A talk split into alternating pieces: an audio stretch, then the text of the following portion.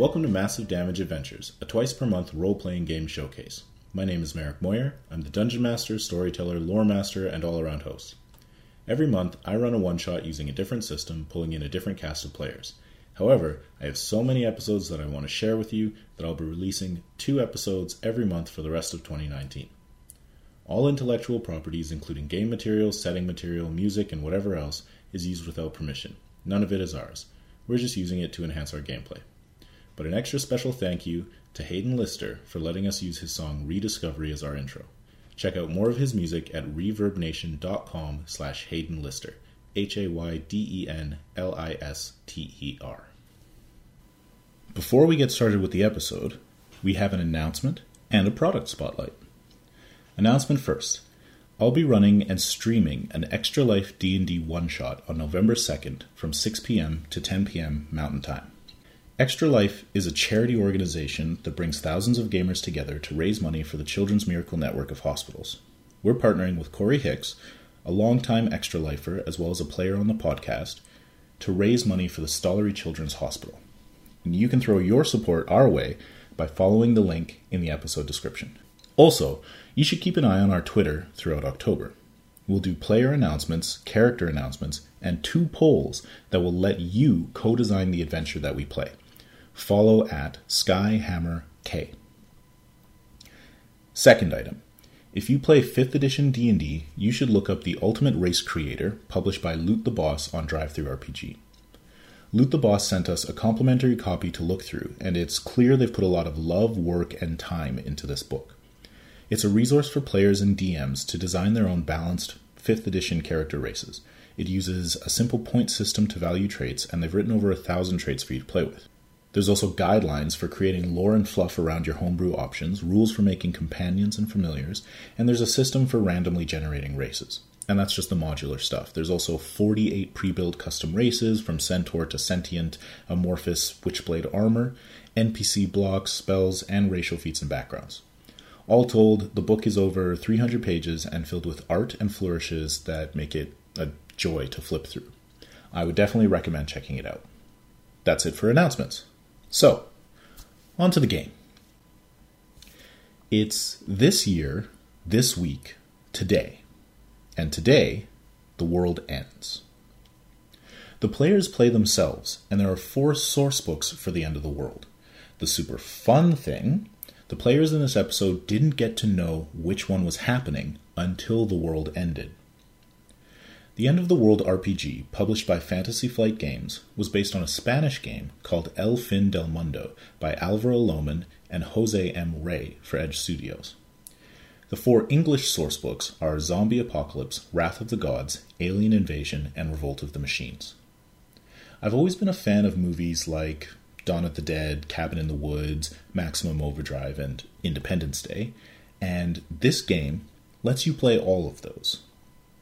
Also, Heads up, this was recorded just before Christmas 2018, so there's snow, Christmas trees, and so on. The RPG focuses on the desperate race for survival as the world crumbles around you. It's a dice pool resolution system that includes positive and negative dice, all d6s.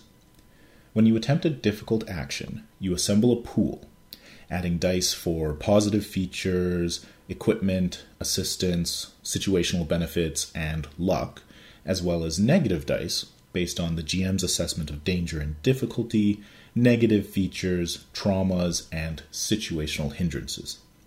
You roll and pair any matching negative dice to positive dice, and then remove the pair. If any positive dice remain in the pool with a result equal to or lower than the characteristic for the task, you succeed. If there are any negative dice remaining in the pool, you take stress equal to the number of uncancelled negative dice. Now, you can also push yourself for one negative die and one positive die. This makes it more likely that you succeed, but also more likely that you take some stress. Stress is very interesting. As you become more exhausted or hurt, you actually become more resilient against further stress, hardened against more pain. At the end of an encounter, you take stock of your injuries and you can remove points of stress by representing them with trauma bruised ribs, broken hand, punctured leg, etc.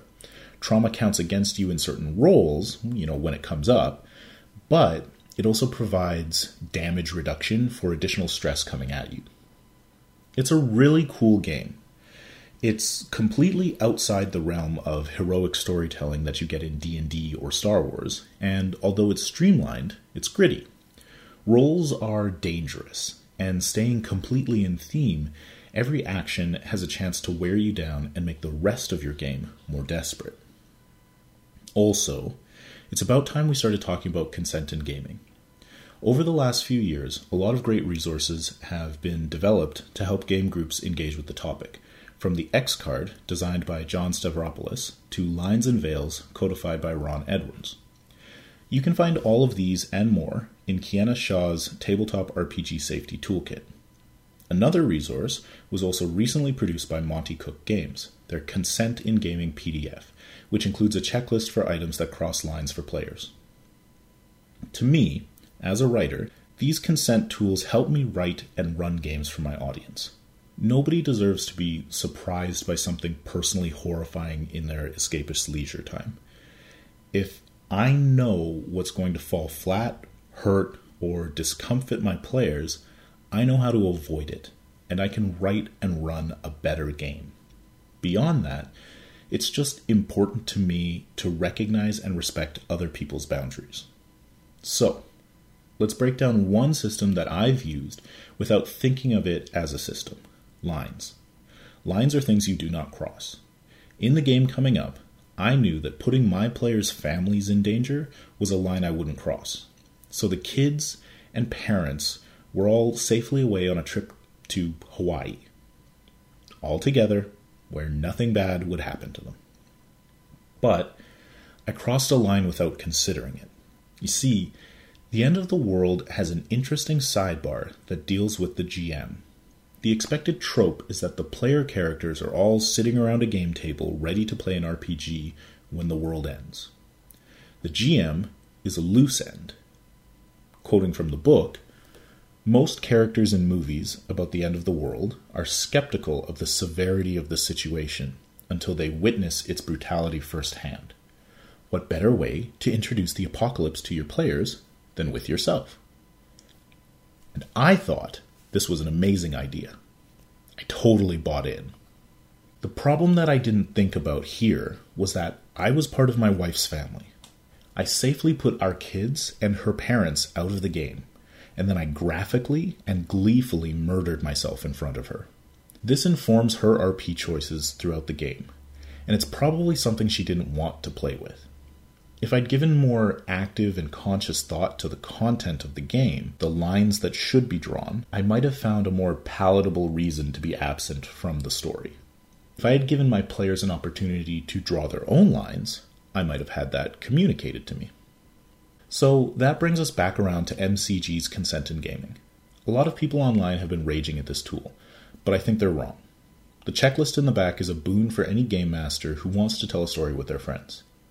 I'm not trying to traumatize my players, and I'm not always aware of the trauma and difficulties that they're facing. Having each player provide an explicit or anonymous set of guidelines is a fantastic idea that can only make our communal stories better. Once again, stories are best when they're written for the audience. Games are best when they're tailored for their players. Another way to do this is to empower your players and to share the responsibility using something like the X card.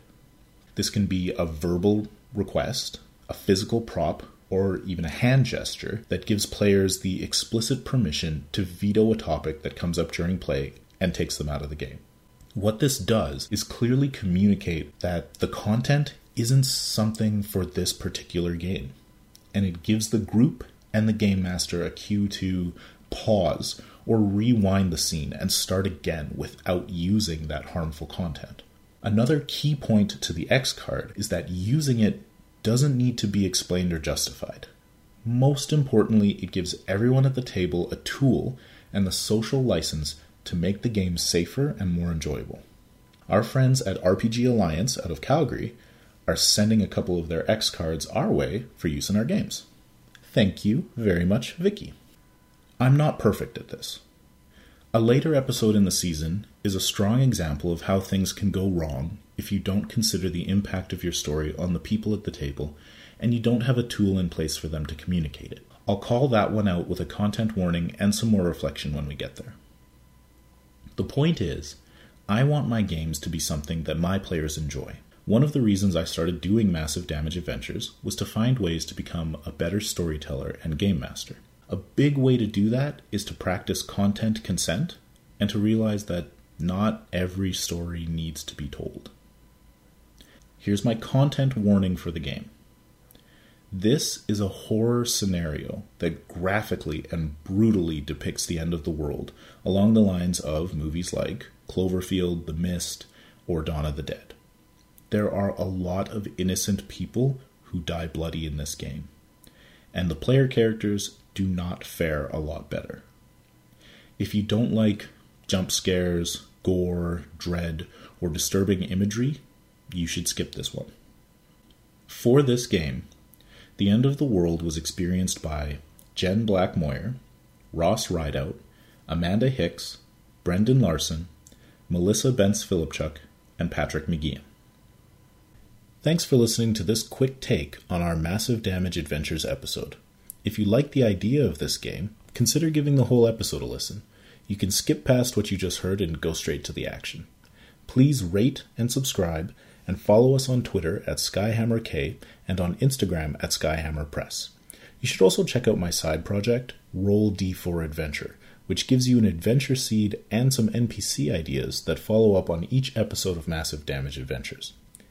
There are four variations to each story, and you can get the first one for free on Instagram or Twitter.